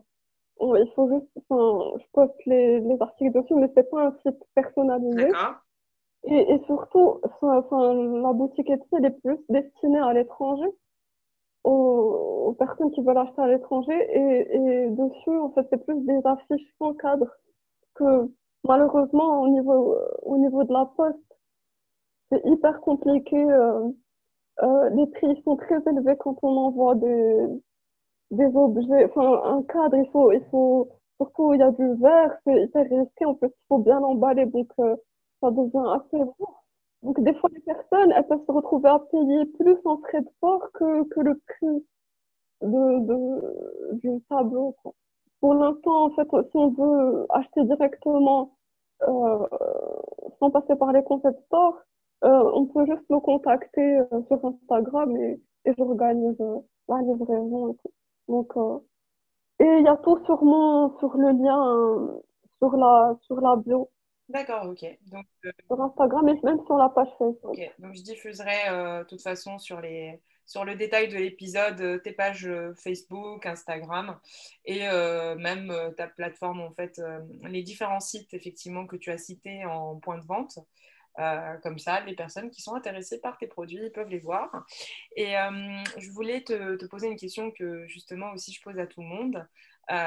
pour toi, quelles sont, on va dire, les, les principales problématiques de, métier de designer au Maroc? Quelles sont pour toi euh, les, contraintes que tu as vécues dans ce métier-là? D'un point de vue, on va dire, salarial, en tant que salarié d'une agence, et aussi d'un point de vue, on va dire, aussi créatrice, et donc créatrice d'une marque de, de, design graphique, en fait, à la vente au Maroc. alors, par rapport au métier en agence, euh, je pense que les jeunes qui sortent euh, des écoles, ils ont du mal à trouver, euh, ils ont du mal à trouver un, emploi facilement. Peu importe l'école, j'ai l'impression. J'ai l'impression que ça marche beaucoup sur, sur les connaissances. ça, marche, ça marche au réseau. Le carnet d'adresse. Voilà. Alors que quand tu es étudiant, ben, tu n'as pas forcément euh, donc c'est un peu compliqué. Euh. Il faut faire des stages, il faut faire beaucoup de stages. Et des fois, il y en a qui peuvent profiter de ça parce que euh, ils peuvent te garder en stage. Après, euh, ils vont pas forcément proposer un job derrière. Euh, après, ça, il y, a tellement de cas, mais j'ai l'impression que j'ai l'impression que c'est un peu compliqué au début. Euh, de, de, trouver, et surtout, surtout que comme dans tous les métiers, ben, il demande de l'expérience, et ben, quand tu es débutant, ben, forcément tout n'apprend. Oui, oui, oui. Et euh, donc, euh, je pense qu'il faut donner plus, plus leur chance aux, aux personnes qui, qui sont récemment diplômées. Euh, et peut-être, euh, je, je sais qu'il y a, enfin, qu'on trouve même pas des, Peut-être qu'il faudrait qu'il y ait une plateforme pour les créatifs. C'est pas pour les, les jobs de créatifs que je pense que ça n'existe pas. Euh, mais en fait, quand je parle de, fin, de plateforme euh, type euh, euh, fin de, de recherche de, d'emploi, qu'en général, euh, je trouve que c'est pas très adapté enfin, les sites de recherche d'emploi qu'on, qu'on trouve. Enfin, les sites qu'on connaît tous, ben, c'est je trouve que c'est pas très adapté au métier créatif. Et, et, je trouve que, que des fois, dans certaines annonces, il y a beaucoup, il y a pas mal d'abus. Genre, euh, par exemple, euh, ils vont, enfin, peux trouver une, une, annonce où ils vont chercher un infographiste euh, qui fasse plein de choses. Genre, euh, c'est plusieurs métiers différents. Euh, c'est pas, genre, il faut que la, enfin, il faut que la personne, elle fasse, elle fasse le démontage vidéo, il faut qu'elle fasse de la 2D, de la 3D, euh, du motion design, du web. Genre maintenant, maintenant quand tu, enfin, les annonces en général, c'est, c'est un peu de tout. Alors que, alors que je trouve que c'est un peu dommage parce qu'il y a des gens qui sont spécialisés dans certaines choses et, et on va pas forcément leur donner leur chance. Alors que les autres, peut-être ils maîtrisent un peu tous les logiciels, mais ils sont pas forcément approfondis. Mais des fois, j'ai vu des trucs hallucinants, genre, euh, assistant, euh, genre être assistant de direction et graphiste et à des, des, avec des salaires de misère. Genre, En fait, il faut déjà que le design s'intègre dans le monde professionnel euh, avec sa propre valeur, en fait. C'est que tant que les entreprises ne comprennent pas l'importance et la valeur d'un poste euh, de design en interne, euh, et je parle d'entreprises privées comme publiques, au final, comme, comme les institutions publiques. Je pense que le design a largement, et on le sait, il l'a déjà démontré partout dans le monde, qu'il a largement sa place et vraiment une place stratégique euh, dans, dans l'espace public comme dans les entreprises privées. Mais même si, je dirais j'ai l'impression que dans les, dans les institutions publiques, il faut être pistonné pour trouver ce genre de job. Ou alors peut-être qu'il y en a très très peu et que ça passe, que c'est du bouche à oreille. Et j'ai l'impression que les gens ils considèrent tout le monde euh, sur le même, enfin, au même niveau. J'ai l'impression que euh, comme ils savent pas, par exemple, enfin, moi des fois j'ai des réactions hallucinantes, je vois des choses, par exemple, il y a, un truc qui me qui me m'énervait beaucoup au départ. Genre des fois il y avait par exemple euh, un client qui arrive, il a certaines idées reçues sur sur déjà déjà et que, que tu sois DC, que tu sois directeur de création ou DA ou, graphiste, pour eux, c'est infographiste. Peu importe. Enfin, pour eux, ça, ils, ils englobent tout sous le terme infographiste. Et c'est pour ça que je un peu, j'ai un peu du mal avec ce, ce mot-là. Parce que j'ai l'impression que c'est un mot valise dans lequel tous les métiers, euh, tous les métiers un peu euh, comme ça sont, enfin, ils, rentrent dans ce, dans ce mot-là. Et, et en plus, il y a avec l'idée de la personne, euh, de l'infographiste euh, qui sait rien, qui fait, qui fait des fautes d'orthographe, il faut, il faut corriger après lui, euh, attends, il faut que je, machin, euh, genre limite, ils sont impressionnés si tu fais pas de fautes. C'est Quelles sont pour toi, les, on va dire, les problématiques que tu as rencontrées avec Muscle Design? Un peu, on va dire, dans les grands axes, quoi. Déjà, comme, comme je t'avais expliqué au début, euh, que je t'avais dit que j'étais sur le blog et que j'observais ce que les autres faisaient. En fait, en fait, euh, comme il n'y a pas vraiment des, des, des, institutions qui vont encadrer, enfin, il y a certaines initiatives, mais malheureusement, elles ne elles survivent pas forcément. Euh, elles peuvent, ouais, elles survivent pas et il n'y a pas, il a pas des, des, des, institutions qui accompagnent les designers ou là, les, enfin, les artistes, euh, des jeunes, je parle des jeunes artistes qui, qui, qui commencent. Euh, euh, je pense que c'est grâce à Internet que qu'aujourd'hui, enfin, on peut, on peut se faire connaître par soi-même. En fait, il faut beaucoup compter sur soi, mais il faut pas attendre que les autres viennent, euh, viennent nous, enfin, forcément, qui nous, qui vont nous tendre. Euh, enfin, ça va pas, ça va pas être offert sur un plateau, quoi. Il faut faire des, il faut, il faut, il faut montrer ce qu'on fait. Il faut, il faut aller, enfin, il faut aller voir, euh, il faut voir des expos. Il faut, faut être présent dans plein de, même si on, même si, même si on ne fait qu'observer, ben, au fur et à mesure, on peut rencontrer des gens. Et, et ça se fait petit à petit, mais mais il n'y a personne qui va venir euh, le premier jour et, et, nous prendre par la main et nous dire Ah, tiens, toi, à part si la personne elle a un talent peut-être euh, incroyable ou là, je ne sais pas, mais. mais euh, et, et, je pense que dans le milieu, dans le milieu de l'art, c'est encore plus compliqué parce que les galeries, je pense que c'est encore un milieu qui est fermé. Même si ça a évolué, même si ça a changé, mais mais j'ai l'impression qu'il y en a encore. Enfin, ça pourrait mieux. Enfin, il y a un côté un peu élitiste euh, qui fait que. Même les gens, peut-être, ils ont beaucoup de talent. Moi, je connais des gens qui, qui, qui font de la peinture ou là, ils n'osent même pas partager ce qu'ils font. Ils n'osent pas montrer ce qu'ils font euh, sur les réseaux sociaux. Dommage. Donc, justement, quel serait ton, ton message pour les jeunes Marocains, les jeunes talents qui veulent euh, emprunter la voie du design? Qu'est-ce que tu leur dirais, justement? Je pense qu'ils doivent déjà, enfin, qu'ils doivent enfin, choisir euh, une bonne école.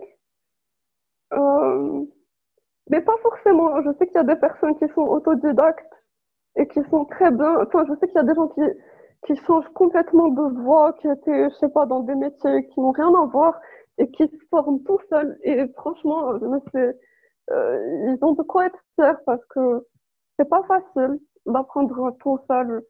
Euh, c'est vraiment, mais ils ont beaucoup de mérite, euh, je trouve. Et euh, mais surtout, je pense que peu importe l'école ou là, je pense qu'il faut avoir euh, confiance en, en ce qu'on fait. Parce que c'est pas nous, enfin, si on s'accorde pas cette légitimité-là, il y a personne qui va, qui va, qui va le faire. Donc, il faut, il faut partager, il faut montrer, il faut, faut essayer de, de, de poser des questions. Moi, des fois, j'ai des personnes qui viennent poser des questions. Euh, comment je peux faire ça ou comment tu as fait pour... Euh... Parce que des fois, on s'imagine que c'est, c'est très compliqué d'aller vers... Euh, je sais que ça a l'air intimidant. Je, moi, c'est pas le, le monde des galeries ou quoi, mais, mais juste le fait d'aller voir un concept store, c'est hyper intimidant au départ. Et, et, je sais qu'il y a certaines personnes qui ne vont pas oser faire ce pas-là parce qu'ils se disent, oui, mais euh, les gens, parce que quelqu'un, ils connaissent quelqu'un, parce que, mais pas du, moi, j'en suis la preuve vivante. Genre, je suis allée voir une personne, j'avais même pas pris rendez-vous. Et, et elle me dit, eh, qu'est-ce que qu'est-ce que j'ai à perdre? Au pire, elle, dire non. elle va me dire non et ben j'irai tenter ailleurs. C'est pour ça qu'il faut, faut être persévérant. Oui, oui, voilà. faut persévérer et surtout croire en soi et surtout pas attendre que les autres viennent nous chercher. Quoi. Non, parce que c'est hyper dommage. Je, vois qu'il y a beaucoup de gens qui ont beaucoup de talent, mais ils sont, ils sont là en mode Ah, mais moi, je, ça leur paraît impossible. Ça leur paraît une montagne, alors que, alors que il faut juste faire un pas, un pas après l'autre. Et c'est et euh, à qui tu aimerais passer le relais sur ce podcast? Est-ce qu'il est y a une personne que tu aimerais écouter? Alors, j'ai pensé, à, comme j'ai parlé de Moued tout à l'heure, ben, j'aimerais bien enfin, écouter euh, un épisode sur... ok, c'est noté, c'est noté. Moued Aboulhano. Ok, super. En tout cas, merci beaucoup, Fedouard. C'était un super moment. Euh, merci pour ta franchise, merci pour, pour tout ce partage d'expérience. Euh, pour, euh, pour, tous les conseils aussi qui vont certainement aider pas mal de gens. Euh, j'ai été vraiment ravie de t'avoir sur le, sur le podcast et, et j'espère à très bientôt en vrai. oui, ben, merci à toi. C'est vraiment c'était un échange hyper enrichissant et ça m'a fait réfléchir à des choses auxquelles il y a des choses qui sont remontées, comme je t'ai dit tout à l'heure, euh, que je, dont je ne pensais pas forcément parler. Et je pense qu'on a beaucoup parlé d'ailleurs. Vraiment, merci. Merci de m'avoir accordé euh, ta confiance. Et euh, j'espère que ça pourra inspirer des gens à faire les choses. Merci d'avoir suivi cette interview jusqu'au bout. Vous retrouverez toutes les notes de cet échange avec les références dans la description de l'épisode. Si le podcast vous plaît, n'hésitez pas à le noter sur votre plateforme d'écoute. C'est ce qui m'aide à bien le référencer et à le faire connaître. Parlez-en à votre réseau. Si vous avez des personnes à me recommander, je suis à l'écoute et ça me fera énormément plaisir. Vous pouvez également échanger avec moi sur le compte Instagram designer marocain au pluriel. D'ici là, rendez-vous au prochain épisode.